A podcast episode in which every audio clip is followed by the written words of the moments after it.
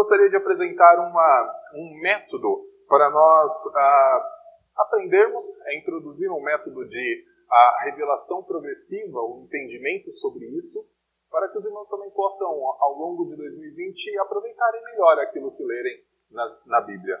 Muitas vezes nós nos aproximamos das Escrituras abrindo e vamos, que texto eu vou ler hoje? Ou então seguimos, às vezes, devocionais, que são muito bons, mas muitas vezes ah, trabalham com contextos e até mesmo temas muito fixos. E a Bíblia é muito dinâmica, e a Bíblia ela tem um sistema progressivo de revelação. Então hoje a minha ideia é mostrar isso a partir de um tema. E este tema é a ideia do Cordeiro de Deus. Nós vamos ver como funciona a ideia de sacrifício em tanto o Antigo Testamento e fé, e a gente vai ver que isso vai evoluindo até chegar a um ápice. Só que isso que nós vamos ver para o Cordeiro de Deus se aplica a qualquer tema que o irmão encontrar de Gênesis 1 a 3. Nós, ah, quando estudamos teologia, nós pensamos sempre que um tema tem um primeiro desenvolvimento, algo que nós podemos comparar com uma semente, até o momento em que isso vai ganhando corpo e se torna no final uma grande árvore, uma árvore com todos os detalhes mostrados pelas Escrituras. A revelação de Deus é progressiva. Então, quando nós olhamos para o casamento de Adão e Eva, ele é a primeira semente. De todos os casamentos que Deus vai mostrar, às vezes ah, demonstrando o que está certo, às vezes demonstrando o que está errado, e a Bíblia termina em Apocalipse 21 e 22 com um grande casamento, que é o de Cristo com a noiva. No início, o casamento de um homem e de uma mulher, Adão e Eva. Mas no final, o casamento de Cristo com a igreja inteira dele. Então hoje nós vamos a, aprender essa ideia de como as escrituras caminham progressivamente, cada pouco colocando um detalhe a mais sobre um tema. Eu vou trabalhar principalmente com esse tema a, do sacrifício, da ideia do cordeiro que é oferecido de maneira substitutiva para o pecador. Ah, então coloco como o título aqui, né, o Cordeiro de Deus, lendo a Bíblia como uma história em progresso. E a Bíblia é justamente uma história em progresso. De Gênesis 1 a Apocalipse 22, uma história está sendo contada. Só que essa história tem vários temas, essa história tem várias cenas, e nós precisamos ah, aprender a olhar nisso, para que tanto possamos comunicar melhor o Evangelho, como aprender melhor, aproveitar melhor a leitura da Bíblia, como também entender que a nossa fé é totalmente enraizada na história. Nossa fé não é um mantra que nós ficamos repetindo constantemente, achando que isso vai entrar de alguma forma em nossa mente, em nosso coração, mas a nossa fé ela é totalmente enraizada com fatos históricos, com desenvolvimentos, com palavra de Deus sendo revelada a cada instante da história. Quando nós olhamos para isso, nós enxergamos a singularidade da fé cristã. Porque enquanto as outras religiões apresentam deuses ou Deus distante, o nosso Deus é muito próximo. O nosso Deus se revela. Enquanto as outras religiões apresentam deuses que não se relacionam, a nossa Escritura diz que o nosso Deus fala. E é o que fala, o que ele fala, que move a história. E é isso que nós vamos tentar ver nesta manhã. Antes de entrar neste tema sobre o Cordeiro de Deus, eu quero apresentar aquele que eu acredito ser o principal tema das Escrituras, que é a salvação pela inimizade estabelecida por Deus.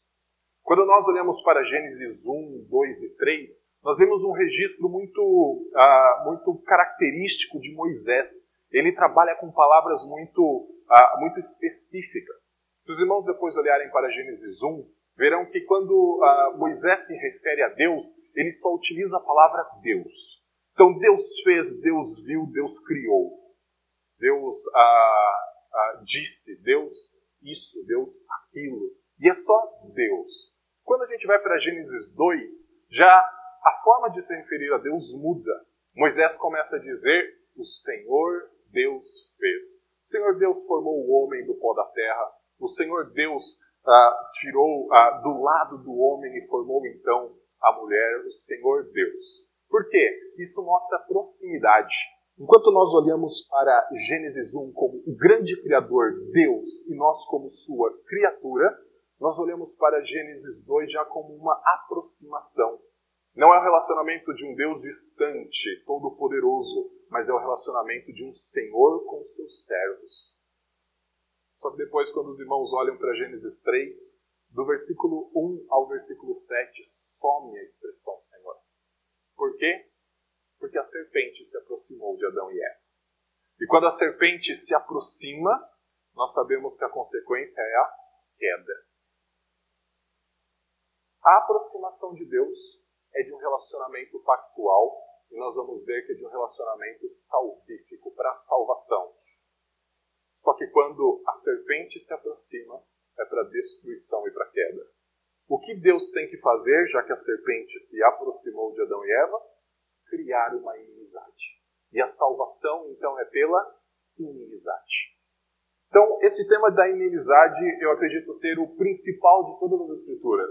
No Novo Testamento, e o reverendo Leandro trabalha isso muito bem, ele se revela na ideia de uma batalha por autoridade. Dois lados opostos. Cristo vindo para recuperar o seu reino por direito. Cristo vindo para uh, vencer uma batalha contra um inimigo e no final vencer a batalha contra o seu grande inimigo, que é a morte. Mas nós vemos a inimizade sempre aumentando, pelo menos nas características. Então, só para os irmãos verem como a inimizade é estabelecida. Nesses primeiros textos eu projetei, quando a gente trabalhar sobre o cordeiro, a gente vai ler alguns textos. Ah, primeiro, o estabelecimento da inimizade acontece em Gênesis 3,15. Então teve a aproximação da serpente com a mulher e com Adão.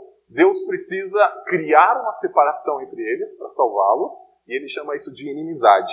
Versículo 15 de Gênesis 3 fala: Porém, inimizade entre ti e a mulher, entre a tua descendência e o seu descendente, este te ferirá a cabeça, e tu lhe ferirás o calcanhar. Veja que a inimizade no primeiro momento é entre a mulher e a serpente. Ti, aqui, o pronome ti, é se referindo à serpente. Só que depois essa inimizade se estende para as descendências. E nós ficamos perguntando, mas quem é a descendência da serpente? Não são outras serpentes, filhotinhos de serpente. São todas as pessoas que seguem a mentira e não a verdade. São todas as pessoas que não se apegam à inimizade, mas, digamos, desenvolvem uma amizade. Tanto é que quando nós olhamos para o Novo Testamento, vários autores falam que a amizade com o mundo é inimizade para com Deus. A salvação, ela, primeiro momento, é pela inimizade. Uma inimizade mostrando claramente duas descendências. Quando nós avançamos um pouquinho para Gênesis 4, nós vemos isso ah, claro no relacionamento de Abel e Caim. O que é ali senão a inimizade ganhando, uh, sendo personificada no relacionamento entre dois irmãos.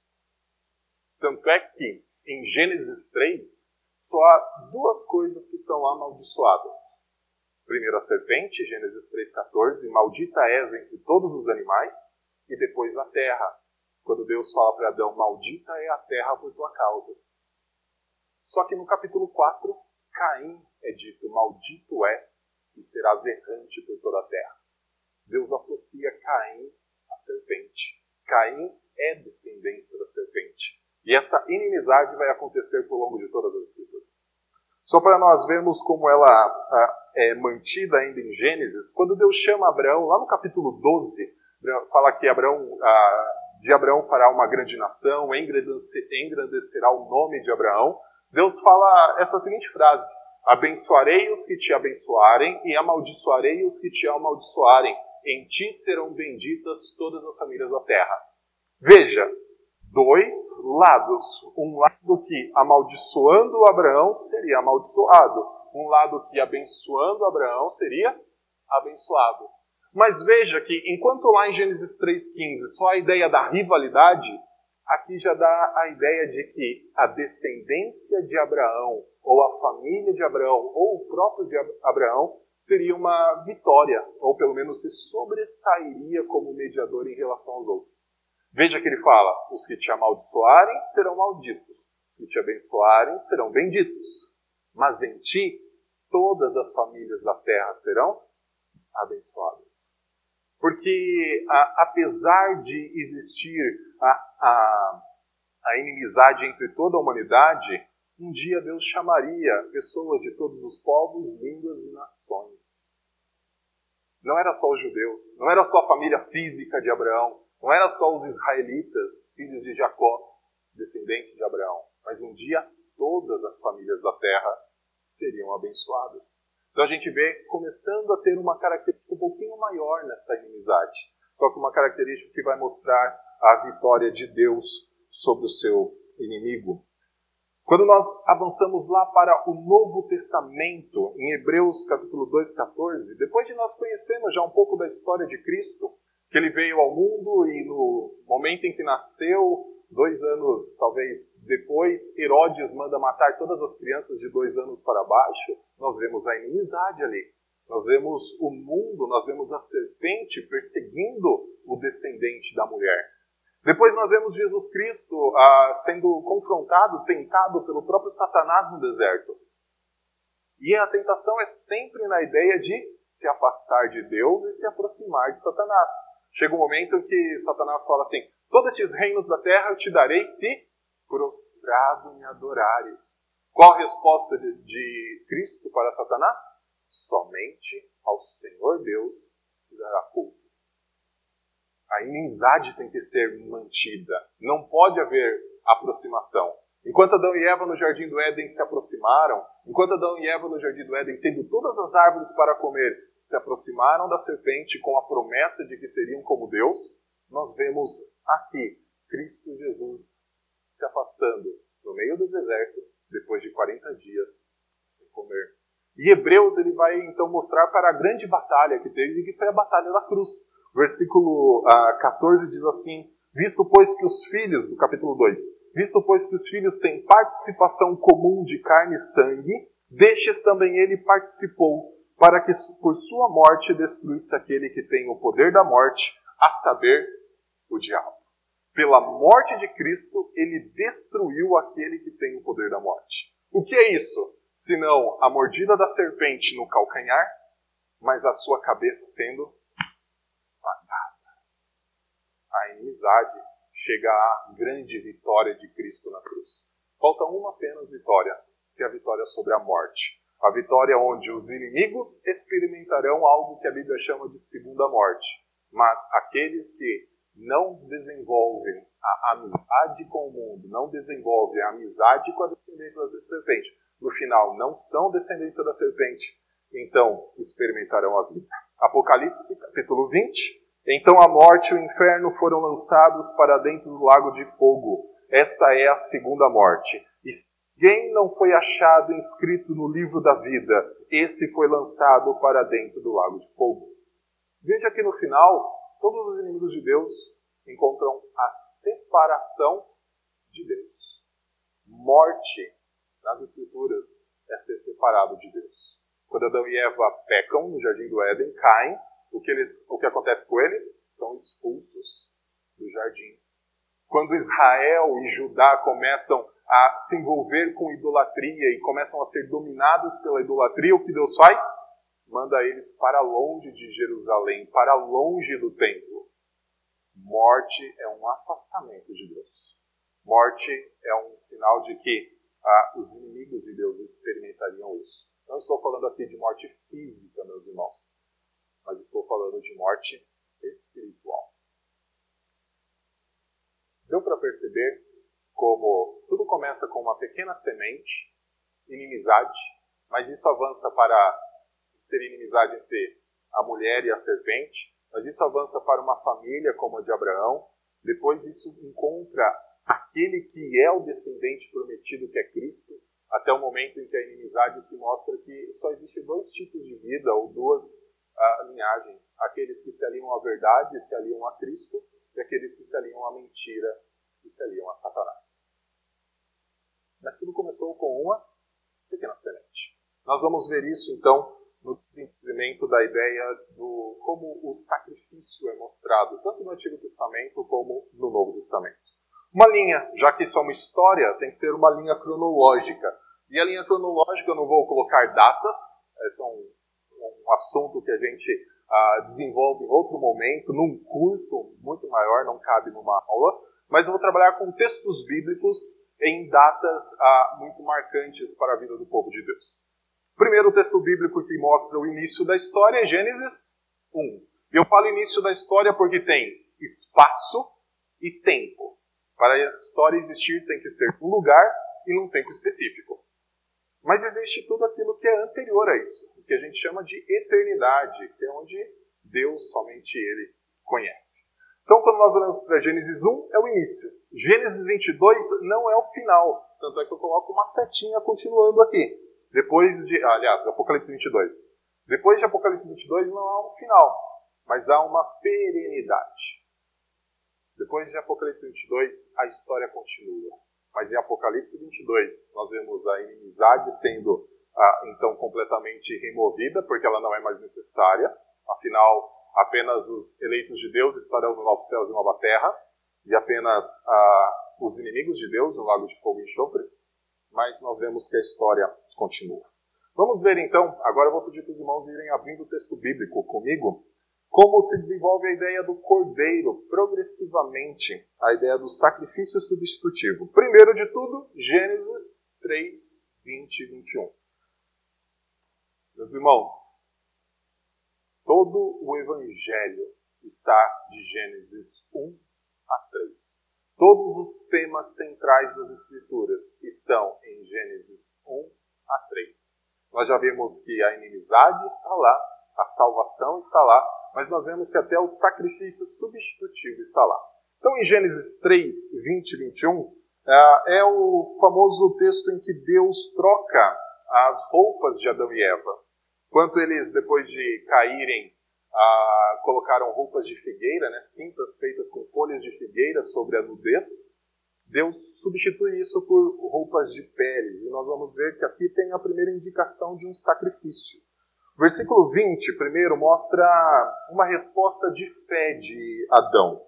Diz assim: E deu o homem o nome de Eva, sua mulher, por ser a mãe de todos os seres humanos. Fez o Senhor Deus vestimenta de peles para Adão e sua mulher e os vestiu. Quando a gente olha para esse versículo 20, Adão dando o nome de Eva para sua mulher, eu fico me perguntando por que, que Adão deu esse nome. O versículo diz, por ser ela mãe de todos os seres humanos. Mas nesse momento eles tinham filhos? Não tinha nenhum. É o momento logo depois da queda. Não há registro de filhos. O primeiro filho é Caim e já é concebido e nasce fora do jardim. Então aqui não tem nenhum filho. Mas Adão já está dando o nome de Eva por ser a mãe de todos os seres humanos.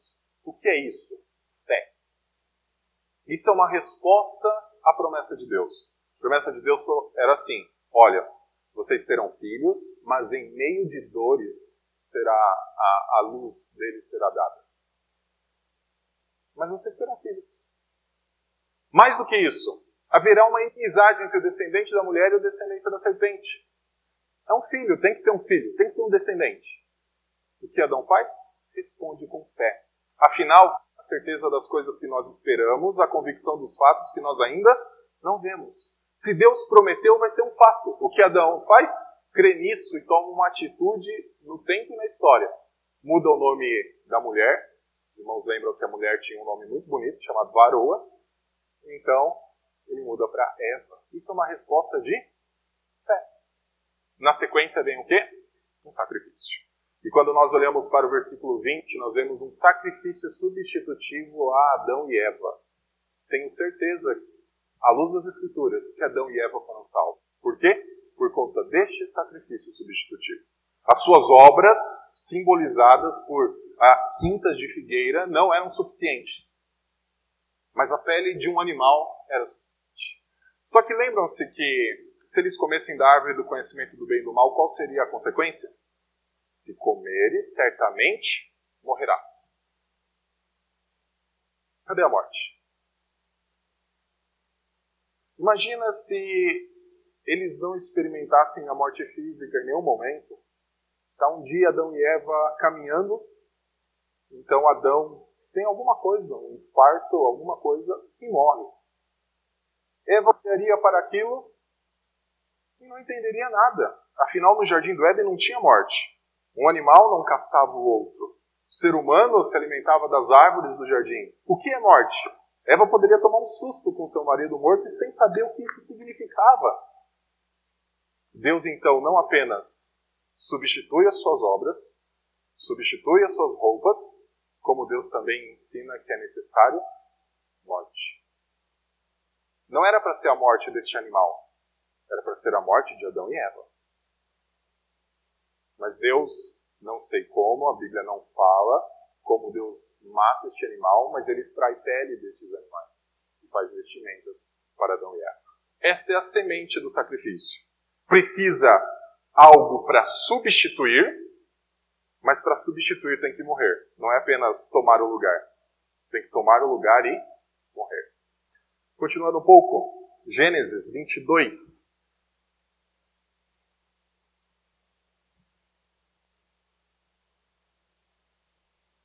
Texto muito conhecido, quando Abraão vai oferecer Isaac como sacrifício ao Senhor, porque o Senhor pediu. A partir do versículo 9 diz assim: Chegaram ao lugar que Deus lhe havia designado. Ali edificou Abraão um altar, sobre ele dispôs a lenha, amarrou Isaque seu filho e o deitou no altar em cima da lenha. E estendendo a mão, tomou o cutelo para imolar o filho. Mas do céu lhe bradou o anjo do Senhor: Abraão, Abraão. Ele respondeu: Eis-me aqui. Então lhe disse: Não estendas a mão sobre o rapaz e nada lhe faças, pois agora sei, sei que temes a Deus porquanto não negaste o filho, teu único filho. Tendo Abraão erguido os olhos, viu atrás de si um carneiro preso pelos chifres entre os arbustos. Tomou Abraão o carneiro e ofereceu em holocausto em lugar de seu filho. Grave essa palavra holocausto. Ah, reverendo Daniel Santos disse: A Bíblia é sua, grife essa palavra holocausto. Versículo 13, tendo, ah, 14. E pôs Abraão por nome aquele lugar: O Senhor proverá. Daí dizer-se até o dia de hoje, no monte do Senhor se proverá. A gente olha para essa cena e ela é a culminação de um ato de fé. Depois de um ato de fé vem o quê? Sacrifício. Qual que é o ato de fé de Abraão? Qual é a fé de Abraão? Lá em Gênesis 12, Deus fala que Deus chamou Abraão do meio da sua parentela, dizendo: sai da sua parentela, sai da sua casa, sai do lugar onde você está estabelecido, onde você. A, Abraão é uma pessoa muito poderosa, muito rica para a sua época, onde você tem todas as suas riquezas, e vai para a terra que eu te mostrarei. De ti farei uma grande nação. Bom, para ter uma nação precisa ter pessoas e precisa ter terra. São as duas coisas básicas para a ideia de uma nação. Então tem que ter descendente. E depois disso fica claro, Gênesis 15, que Abraão teria um descendente. Só que o tempo vai passando, Abraão vai ficando cada vez mais velho, a sua mulher sempre foi estéril, e a promessa parece não se cumprir. Então Abraão, que até então olhava para a promessa e vivia, peregrinava por Canaã por conta da promessa, começa a tentar arrumar um, um jeitinho então ele toma a concubina de sua esposa, Agar, e tem um filho chamado Ismael. Antes ele já tinha dito, Senhor, o Damasceno Eliezer será o herdeiro da minha casa. A promessa parecia se, se dissipar e Abraão tentava agarrar ela do seu próprio modo. Até o momento, então, que Deus concede que Sara tenha um filho. Nasce Isaac. Só que pouco tempo depois, o que Deus pede? Você precisa sacrificar Isaac. Então Abraão, que está vivendo pela promessa, deixou a sua terra, deixou a sua parentela, tentou em vários momentos arrumar um jeito de ter esse filho porque parecia que não viria. Agora que tem o filho, Deus faz o quê? Pede para sacrificar o filho. Qual é a fé de Abraão? Temer a Deus. E crendo na promessa, saber que o Senhor proveria um filho. Proveria um substituto. Ele vai, sem saber desse substituto, ele toma o cutelo, se ele amarra o filho, não amarra, provavelmente amarra o filho, e ele está prestes a imolar. O Senhor mostra que tem um carneiro atrás do arbusto. Abraão pega isso e oferece em holocausto ao Senhor. Lá atrás foi um casal que teve a benção de ter sido substituído, a sua morte substituída. Aqui já é o descendente. Se Isaac morre, vamos dizer assim. É claro, isso é algo impossível, porque Deus prometeu que teria um descendente, mas aos olhos humanos poderia dizer assim: a promessa de Deus falhou.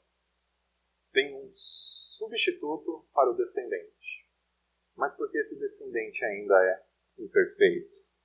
Avançando um pouquinho, Êxodo 12, 21 a 23.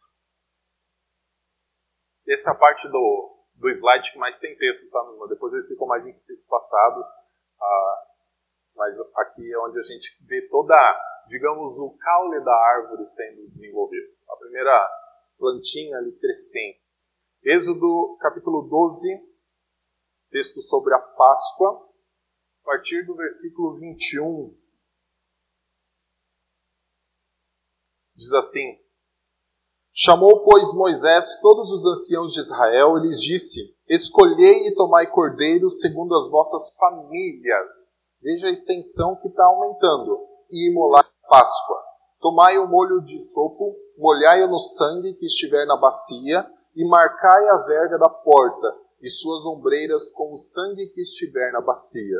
Nenhum de vós saia da porta da sua casa até pela manhã, porque o Senhor passará para ferir os egípcios, egípcios quando vir, porém, o sangue na verga da porta, e em ambas as ombreiras passará o Senhor aquela porta, e não permitirá o destruidor que entre em vossas casa, casas para vos ferir. Veja que a Páscoa ela não é um, um sacrifício dos outros. Ela tem a ideia de um momento de aflição que o povo viveu 400 anos ali no Egito, quatro gerações no Egito, e ela tem a ideia de que eles estavam deixando esta aflição, mas não sem carregar uma lembrança. Diz que tinha que se comer com ervas amargas, não seria algo assim, então, a, aquela ceia natalina, aquele, a ceia de final de ano, teria ainda um gosto de toda a opressão. Mas já tem o sinal de que haveria aqueles que seriam poupados pelo sacrifício de um cordeiro e aqueles que não seriam poupados. Até aqui a gente só viu gente sendo poupada, Adão e Eva, com as peles de animais sendo colocadas sobre eles. Depois, Isaac. Mas agora nós vemos uma família sendo poupada, ou várias famílias sendo poupadas, aquelas que celebrariam a Páscoa, pegariam o sangue e colocariam ah, sobre a porta para marcar a casa, mas e quem estivesse do lado de fora? É um substituto, mas não para todos. Os sacrifícios de Deus são substitutos mas não para todos. Aqui nós vemos o povo de Deus sendo livrado deste destruidor, sendo livrado da morte. Mas todos os primogênitos do povo egípcio morreram naquela noite. Está ganhando detalhes. Começou com algo que a gente nem sabe que animal era, nem como foi morto. Mas aqui já tem detalhes. E isso vai aumentando. Próximo texto, são aqui é onde eu provavelmente me concentrarei um pouquinho mais. Levítico 6. A gente já passou por narrativas, agora a gente chega numa lei.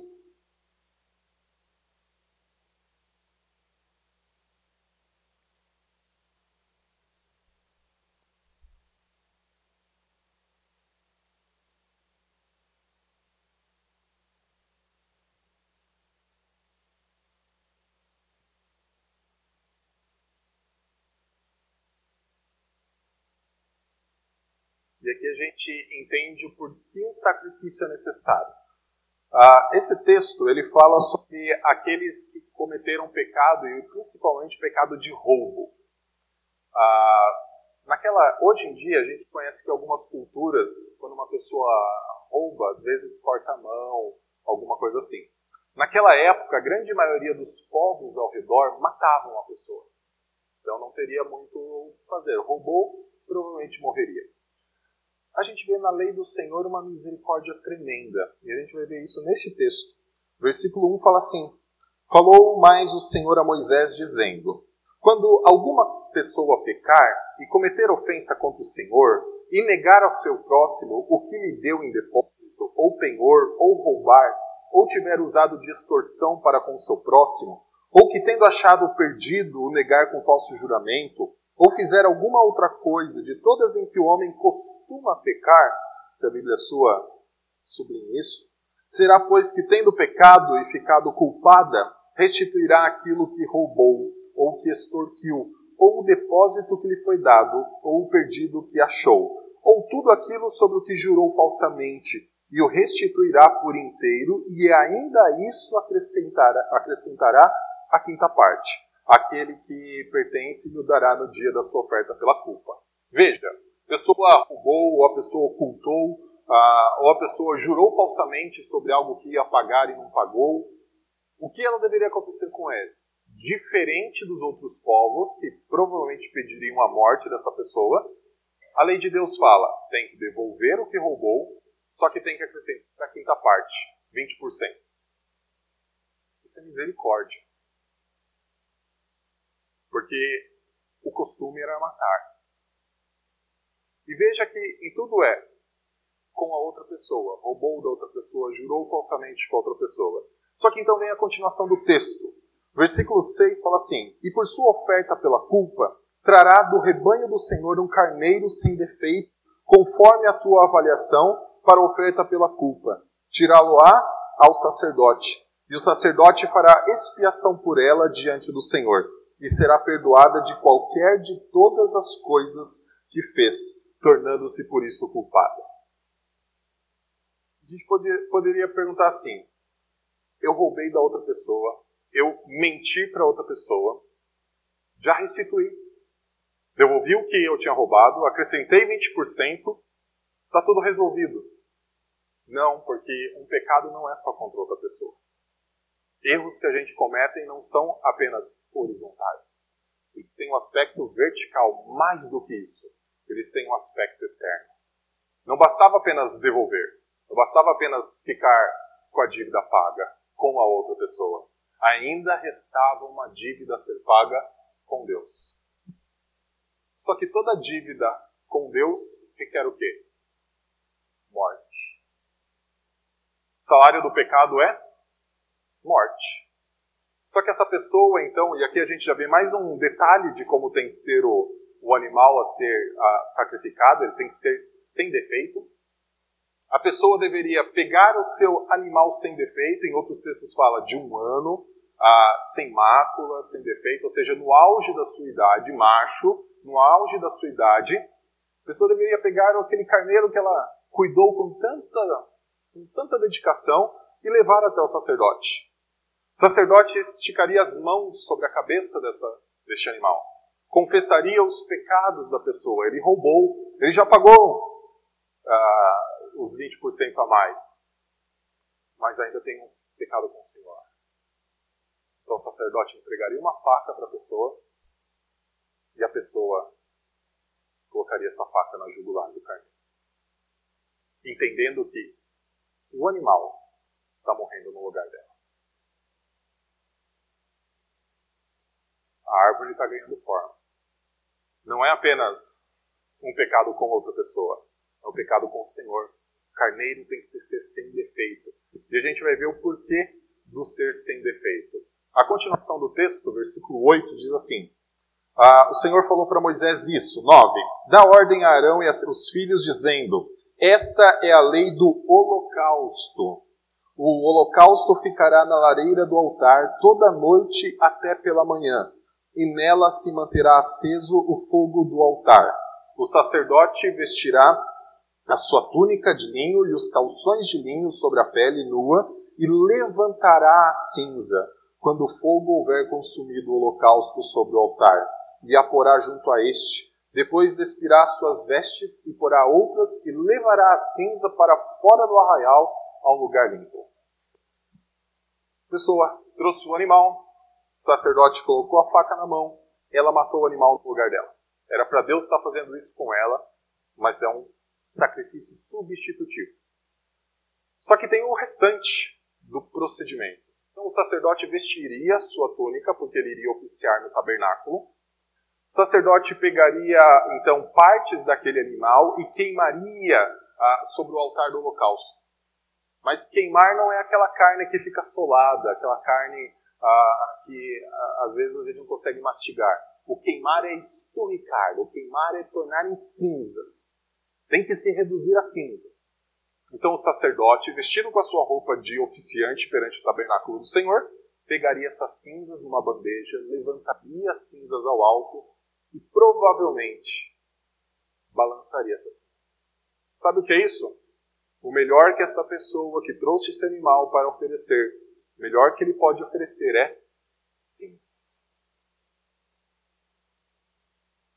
As roupas de Adão e Eva no jardim do Éden, feitas de folhas de figueira, suas próprias obras não serviam. Estas cinzas não serviam. Tanto é que o sacerdote tira sua túnica e joga elas fora do arraial. Não pode ficar ali. O que, que ele leva depois para dentro? Sangue. Tem que ter o sangue. As obras humanas não são suficientes. E o provérbio diz que a nossa melhor obra é o quê? Trapo de imundícia.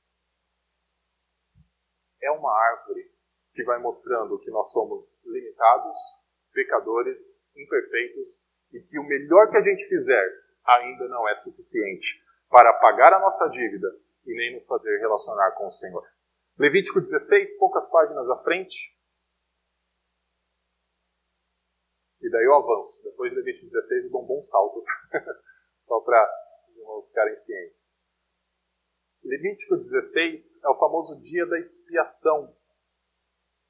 Ah, versículo 1 vai mostrar que ele foi estabelecido porque lá atrás os sacerdotes entravam várias vezes diante da, da arca do Senhor, lá no Santo dos Santos. Mas tem a história de Nadab e Abiú, que entraram com fogo estranho e foram consumidos naquele lugar. Então, Levítico 16, versículo 1 diz: Falou o Senhor a Moisés, depois que morreram os dois filhos de Arão, tendo chegados aqueles diante do Senhor. Ah, então disse o Senhor a Moisés: Dize a Arão, teu irmão, e não entre no santuário em todo o tempo, para dentro do véu diante do propiciatório, que está sobre a arca, para que não morra, porque aparecerei na nuvem sobre o propiciatório. Veja, nem mesmo Arão, que era o sumo sacerdote, não poderia mais entrar a todo instante diante do Senhor. Nem para trazer sangue, quanto menos cinzas ao Senhor. As cinzas tinham que ser jogadas fora do arraial. Porque aquele lugar era santo em que nenhuma pessoa poderia estar lá. Então Deus, que antes até tinha liberado, digamos assim, o acesso para Arão e seus filhos, reduziu isso para somente um sumo sacerdote, que na época era Arão. Depois ele continua, vamos pular um pouquinho, lá para o versículo 11, e a gente vai ver que há dois animais sendo ofertados.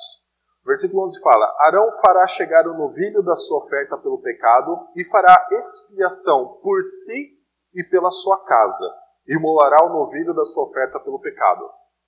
Não é apenas pelo povo, quem está oficiando e representando o povo precisava de uma oferta no seu lugar, precisava de um sacrifício no seu lugar, não só do seu, mas de toda a sua casa.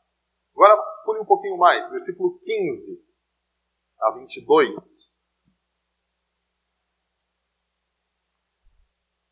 Ele fala assim: Depois imolará o bode da oferta pelo pecado, que será para o povo, e trará o seu sangue para dentro do véu e fará com o seu sangue como fez com o sangue do novilho, aspergi-lo-á no propiciatório e também diante dele.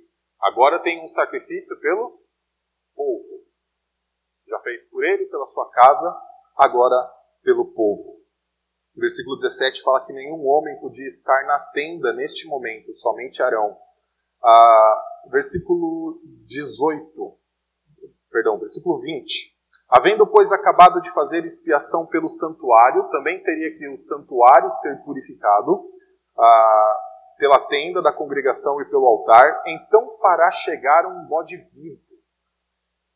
Ah, versículo 21, Arão porá ambas as mãos sobre a cabeça do bode vivo, e sobre ele confessará todas as iniquidades dos filhos de Israel, todas as suas transgressões e todos os seus pecados. E os porá sobre a cabeça do bode, e enviá-lo ao deserto pela mão de um homem à disposição para isso.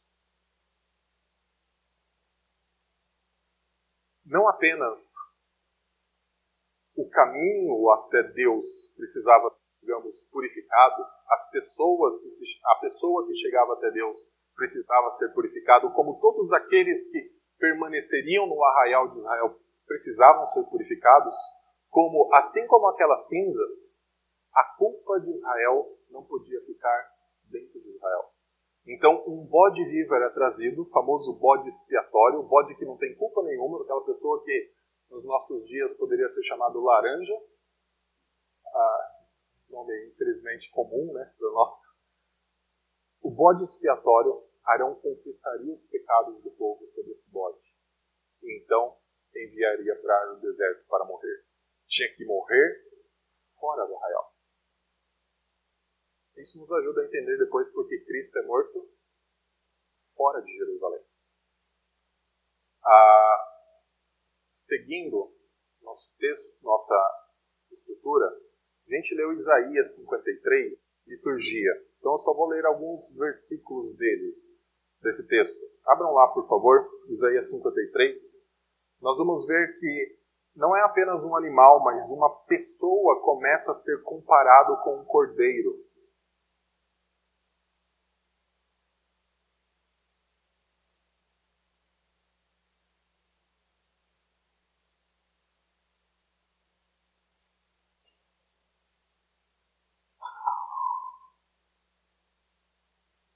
Isaías 53.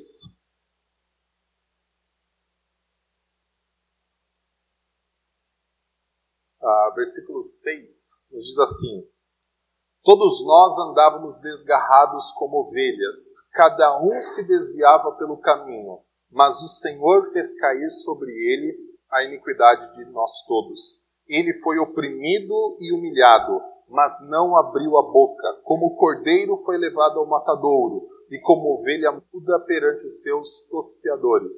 Ele não abriu a boca, por juízo opressor foi arrebatado, e da sua linhagem quem dela cogitou. Porquanto foi cortado da terra dos viventes, por causa da transgressão do meu povo, foi ele ferido. Esse texto é muito claro para nós que, ah, que já vivemos o Evangelho há algum tempo, que ele está apontando totalmente para Cristo. Nós vimos na liturgia que ele aponta totalmente para Cristo. Mas eu quero chamar a atenção dos irmãos é porque está no versículo 6, que fala que nós, como ovelhas, andávamos desgarrados. Quando o sacerdote oferecia aquele cordeiro, no primeiro momento não existia nenhuma identificação com o cordeiro, a não ser que o cordeiro estava morrendo no lugar. Aqui não. Aqui é uma completa identificação. Se nós somos ovelhas desgarradas, quem tem que morrer no lugar é uma ovelha ou um cordeiro. Quem tem que morrer no lugar tem que se identificar com essa ovelha. Bom, aquele animalzinho de um ano, macho, sem defeito, que era trazido pelo pecador até o sacerdote, ele não se identificava com nenhuma, nenhum, nenhum ofertante. Aquele que transgrediu a lei, o cordeirinho estava caminhando e nem sabia para onde estava caminhando. Mas a árvore está ganhando tanta forma que aquele que vai ser moído, o versículo 10 fala que ao Senhor agradou moer, ele foi como uma ovelha muda perante os pescadores, está se identificando com aqueles pelos quais ele vai morrer.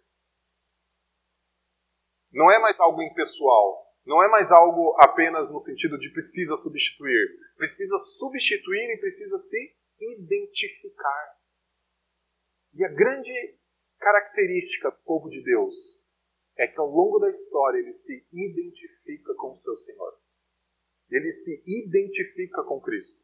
Preguei há algum tempo atrás aqui e disse que no Salmo 1 ao bem-aventurado que é Cristo. Salmo 2 termina com bem-aventurados para que nós nos refugiemos, nos identifiquemos com Ele. Os cristãos, os discípulos de Jesus, foram chamados pela primeira vez cristãos em Antioquia porque se identificavam, se pareciam. Só que aqui é o inverso. Quem se identifica é quem? Cristo. Quem se identifica é o cordeiro, se identifica com ovelhas desgarradas. Por isso, o sacrifício de Cristo é muito superior a qualquer sacrifício oferecido no Antigo Testamento. Tanto é que João, uh, vou pular esse texto de Esdras, João capítulo 1, versículo 29. A gente só vai ler o 29. O 36 é quase uma repetição do 29. Tem um momento em que Jesus Cristo está caminhando próximo a João Batista, e então João Batista fala o quê? Eis o Cordeiro de Deus que tira o pecado do mundo. Isaías já deu uma clara ideia.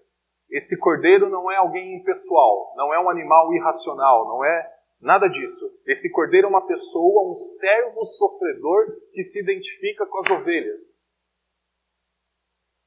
Só que João então extrapola toda qualquer noção que a gente possa ter e diz: ele tira o pecado enraizado no mundo. Não é apenas um ano como o ano de expiação a sacrificava. Depois de um ano de pecados, então se oferecia um animal. Não, é a remoção completa do pecado. Depois eu explico um pouquinho melhor isso, deixar para o final. Mas Jesus Cristo é este cordeiro. Eu coloquei em vermelho, acho que os irmãos da, da lâmpada, não estão conseguindo ver, mas tem vários momentos, né? O altar, primeiro o patriarca sacrificava no altar, depois quando Moisés instituiu a lei o Senhor desenhou todo o tabernáculo, então sacrificava no tabernáculo, depois no primeiro tempo, mas tem o exílio. E só para nós entendermos como as pessoas eram salvas no exílio, afinal eles foram expulsos de Jerusalém, o templo foi destruído, se não havia mais templo, não havia nenhum tabernáculo. Não havia altar. Como espiar a culpa dos pecados durante os 70 anos? Mais do que isso, como um homem que é chamado de justo nas Escrituras, diz que se existisse ele, ele é característica de fidelidade ao Senhor, como Daniel. A gente acha que Daniel por ter vivido num período de 70 anos sem sacrifícios, não foi salvo? Meus irmãos, há um sacrifício maior. E o sacrifício maior é do Cordeiro de Deus, que tira o pecado do mundo. E é isso que Pedro vai nos dizer lá em 1 Pedro, capítulo 1, versículo 17.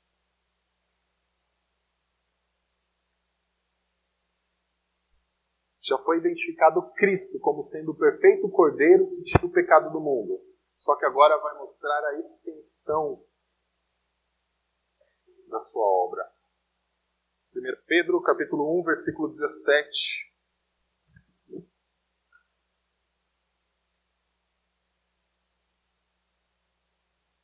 Diz assim: Ora, se invocais como Pai aquele que, sem acepção de pessoas, julga segundo as obras de cada um, uh, portai-vos com temor durante o tempo da vossa peregrinação, sabendo que não foi mediante coisas corruptíveis, como prata ou ouro, que fostes resgatados do vosso fútil procedimento que vossos pais vos legaram, mas fostes comprados pelo precioso sangue, como de cordeiro sem defeito e sem mácula, o sangue de Cristo daí o que eu quero destacar. Tudo isso a gente já viu. Cordeiro sem defeito, sem mácula, que é Cristo. Versículo 20. Conhecido com efeito, antes da fundação do mundo, porém manifestado no fim dos tempos, por amor de vós. Eu estou sem um para apontar lá. 1 Pedro, vamos dizer que foi perto do ano 60. Que a morte de Cristo foi perto do ano 30 foi quando Cristo foi manifestado, quando a sua morte foi manifestada, quando vários olhos, várias testemunhas viram isso. Mas o efeito da sua morte, que é o perdão de pecados, vem de antes da fundação do mundo. Não tem como explicar isso a não ser com a iluminação do Espírito Santo, ele torna isso mais vívido para nós. Mas apenas para os irmãos entenderem a lógica. Imagina que agora, ao final do ano, você recebe a notícia de que um parente muito querido está para chegar. A alegria chega antes do parente. parente vai chegar daqui a cinco dias, mas agora você já se alegra porque o parente está chegando. Cristo veio e morreu perto do ano 30. Mas o efeito desta manifestação nos tempos de Pedro, nos últimos tempos, vem de antes da fundação do mundo. É muito baixo exemplo no sentido de ah, significado à luz de tudo o que é, mas pela lógica é experimentarmos o efeito antes mesmo que o sacrifício seja oferecido. Porque no plano de Deus, este sacrifício vem desde a eternidade. Desde antes que existisse Gênesis 1, a, a história narrada por Gênesis 1, desde antes que existisse qualquer noção de tempo. Ele é o Cordeiro de Deus que tira o pecado do mundo. Por isso, Apocalipse 22, último texto. Aliás, tem só mais um da conclusão que eu vou querer ler. Apocalipse capítulo 22, a partir do versículo 13, diz assim: Eu sou o Alfa e o Ômega, o primeiro e o último, o princípio e o fim. Bem-aventurados aqueles que lavam as suas vestiduras no sangue do Cordeiro, para que lhes assista o direito à árvore da vida e entrem na cidade pelas portas. Fora ficam os cães, os feiticeiros, os impuros, os assassinos, os idólatras e todo aquele que ama e pratica mentira todo aquele que se alinha a Satanás, todo aquele que abraça a mentira e não a verdade. Mas são bem-aventurados os que lavam as suas vestes no sangue do. Quem é o Cordeiro? Cristo Jesus. Tanto é que Apocalipse é o texto da Bíblia que mais fala de Cordeiro fora do Antigo Testamento. Toda hora João em Apocalipse fala do Cordeiro. E viu um Cordeiro como tendo sido morto, lá no capítulo 5 capítulo 14 já fala daqueles que ah, terão a recompensa junto com o cordeiro. 19, as bodas do cordeiro. Porque este é um tema central para as escrituras. Está lá em Gênesis 3,20, como uma semente. A gente nem sabe que animal é aquele. Provavelmente foi um cordeiro, mas ganhando forma, vai ganhando características.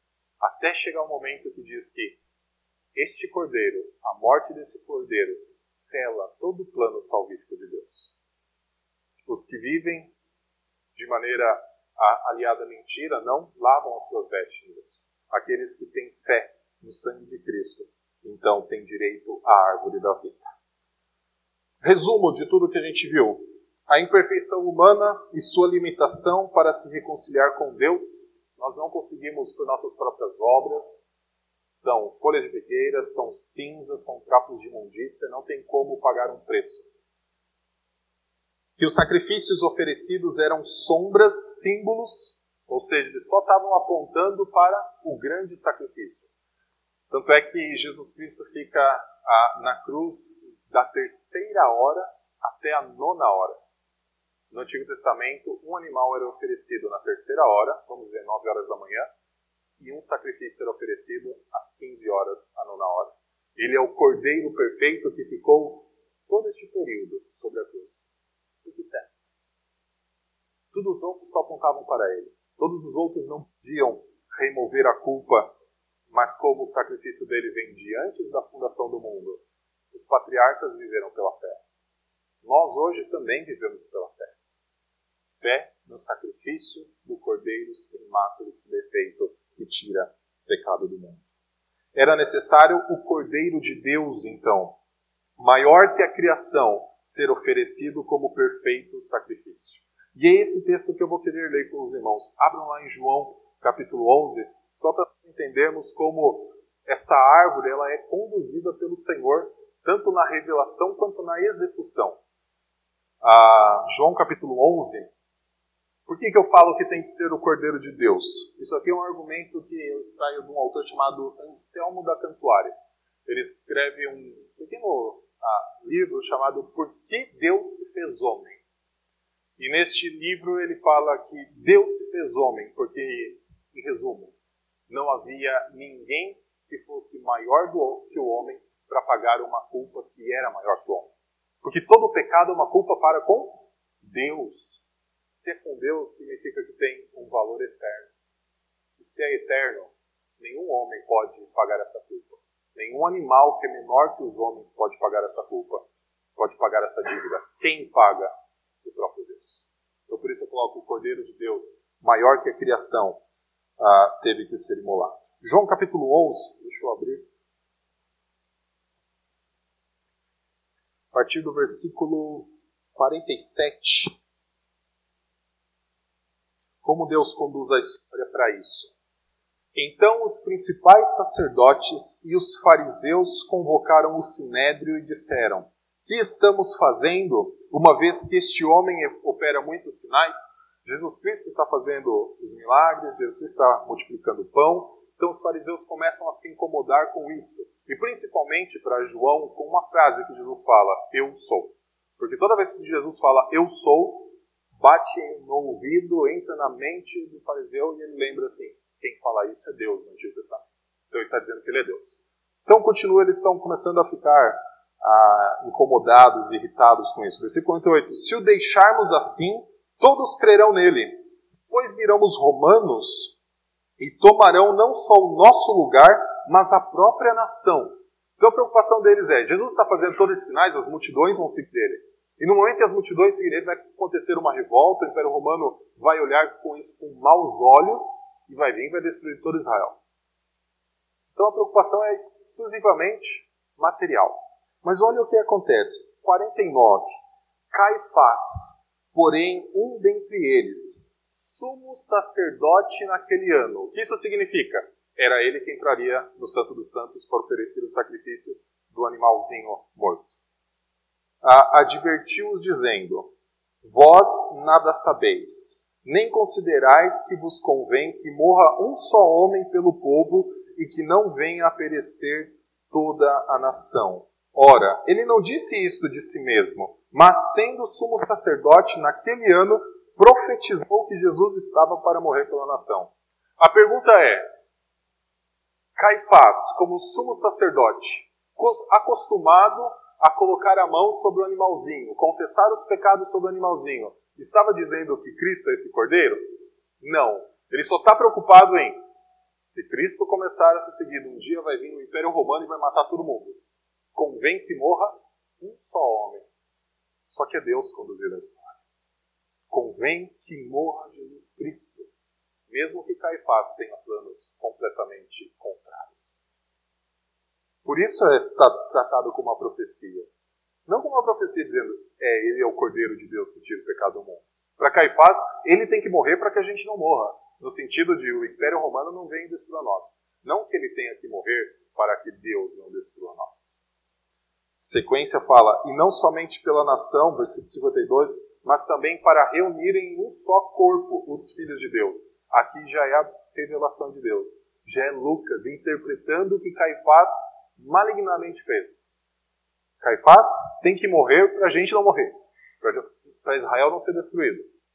Mas Lucas fala, tem que morrer para reunir os filhos de Deus. 53 então diz que desde aquele dia resolveram matá-lo. O Senhor conduziu a história do cordeiro para que ele fosse morto. Os planos não era que ele fosse morto igual um animalzinho. Ninguém colocou Jesus numa cruz, crucificou ele porque falava assim: esse aqui será o cordeiro que vai limpar os pecados.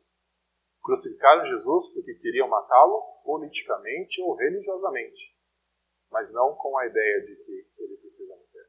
Isso só se torna claro depois que o Espírito Santo ilumina os nossos corações. Alguns benefícios de ler a Bíblia como história. Primeiro, com o aprendizado, os temas bíblicos são gradualmente desenvolvidos ao longo das Escrituras, principalmente os temas de Gênesis 1, 2 e 3 casamento, sacrifício, amizade, a palavra criadora que depois se torna palavra sustentadora, que então se torna a palavra redentora e que no final será a palavra pela qual Deus destruirá todo mundo. Todos esses temas só crescem como uma árvore ao longo das escrituras. Isso é um aprendizado. Isso é algo para a gente a, a aprender, absorver melhor a nossa leitura, ler a Bíblia como ela é exposta nos livros, como estão dispostos, porque realmente é uma história sendo contada. Segunda ideia, comunicação. É importante a gente ter essa, essa, essa forma de compreender as escrituras como algo, uma história em progresso, uma história, uma árvore sendo é, crescendo, porque em dia, quando nós vamos evangelizar alguém, comunicar o evangelho para alguma pessoa, nós falamos de pecado, pessoa não sabe o que é pecado. Então a gente fala, você é um pecador e você precisa da salvação que só Jesus Cristo pode dar. Ela não sabe nessa frase o que é pecado, o que é salvação e quem é Jesus Cristo. Quando a gente fala isso, só bate no ouvido, a pessoa vai dizer não, não sei o que é, ou então vai balançar a cabeça porque é o senso comum que Jesus Cristo é Salvador. Mas nas Escrituras, ele é o Salvador especialmente. Para nós comunicarmos o Evangelho, nós precisamos saber que Deus criou todas as coisas muito boas, perfeitas. Deus criou todas as coisas para um relacionamento com Ele. Mas então vem Satanás e cria um afastamento de Deus. Deus então vai e cria um afastamento de Satanás, uma inimizade para salvar o povo que tinha se aproximado. Então nós começamos a contar como uma história, e hoje em dia as pessoas tendem a aceitar mais histórias do que tópicos, história do que temas muitas vezes. Uh, existe um CEO da Amazon chamado Jeff Bezos, que ele chega nas reuniões não mais com um slide. Eu até às vezes fico pensando se eu não tenho que abandonar o slide em tópico. Ele não chega mais slide em tópico para a reunião. Ele chega com uma história. Ele dá um papel com uma história para as pessoas. Os seus funcionários leem essa história por 30 minutos. Então depois chegam na reunião e discutem os assuntos da empresa dentro da história. Porque ele percebeu que as pessoas com temas já não conseguem fluir. As pessoas já ignoraram muitas vezes temas. Uma porque não conhecem mesmo o desenvolvimento.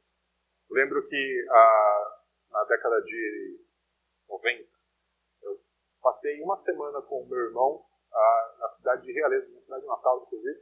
Ah, ele era evangelista nessa cidade e tinha 5, 6 anos que eu passava uma semana com ele. Eu lembro de ir nas casas e ele falando de pecado, falando de Deus, falando de salvação, e as pessoas entendendo isso.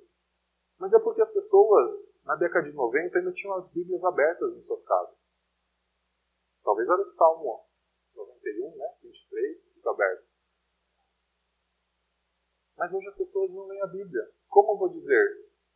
Pecado, salvação e Cristo, se a pessoa não sabe o que é isso.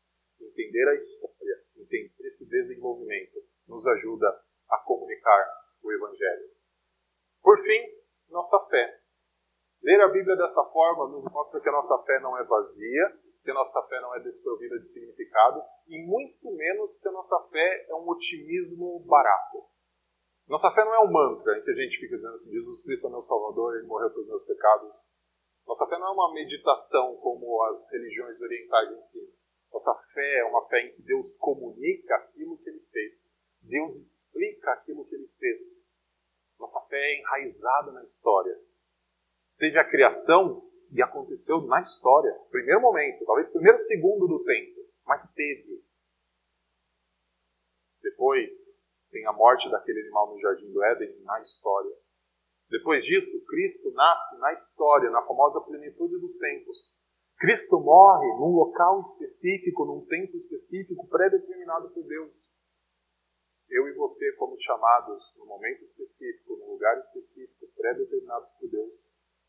Nós caminhamos nesse tempo por vários lugares que a gente vai passar ainda, mas como discípulos do Senhor, a nossa fé é vinculada com a história. Nossa fé não é apenas algo que a gente repete dia a dia para nós, confiando baratamente nisso. Nossa fé é tão enraizada na história que depois que Deus destruir todos os seus inimigos e salvar todos os seus efeitos, continua uma história.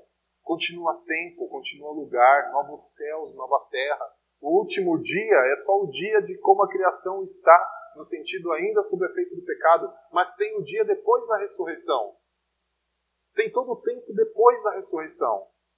Isso é tão histórico que Cristo entra na história para morrer por mim e por você. E isso é a nossa fé. A nossa fé tem um passado sólido. E a nossa fé tem um futuro sólido. Porque as promessas de Deus são fatos. As promessas de Deus apontam para fatos que vão acontecer. Nossa fé não é depositada em algo talvez aconteça. Vai acontecer. Se está na palavra do Senhor, é porque vai acontecer. Meus irmãos, esta era a aula que eu gostaria de dar para auxiliá-los ah, nesta leitura, planejar um cronograma. Vi alguns métodos ah, pensando nessa aula. Pessoas que pegaram um tema de Gênesis 1 a 3, ou o casamento, ou pegaram a presença do Senhor, ou a fala do Senhor, eles vão lendo a Bíblia e vão sinalizando onde Deus está presente, onde o casamento está presente.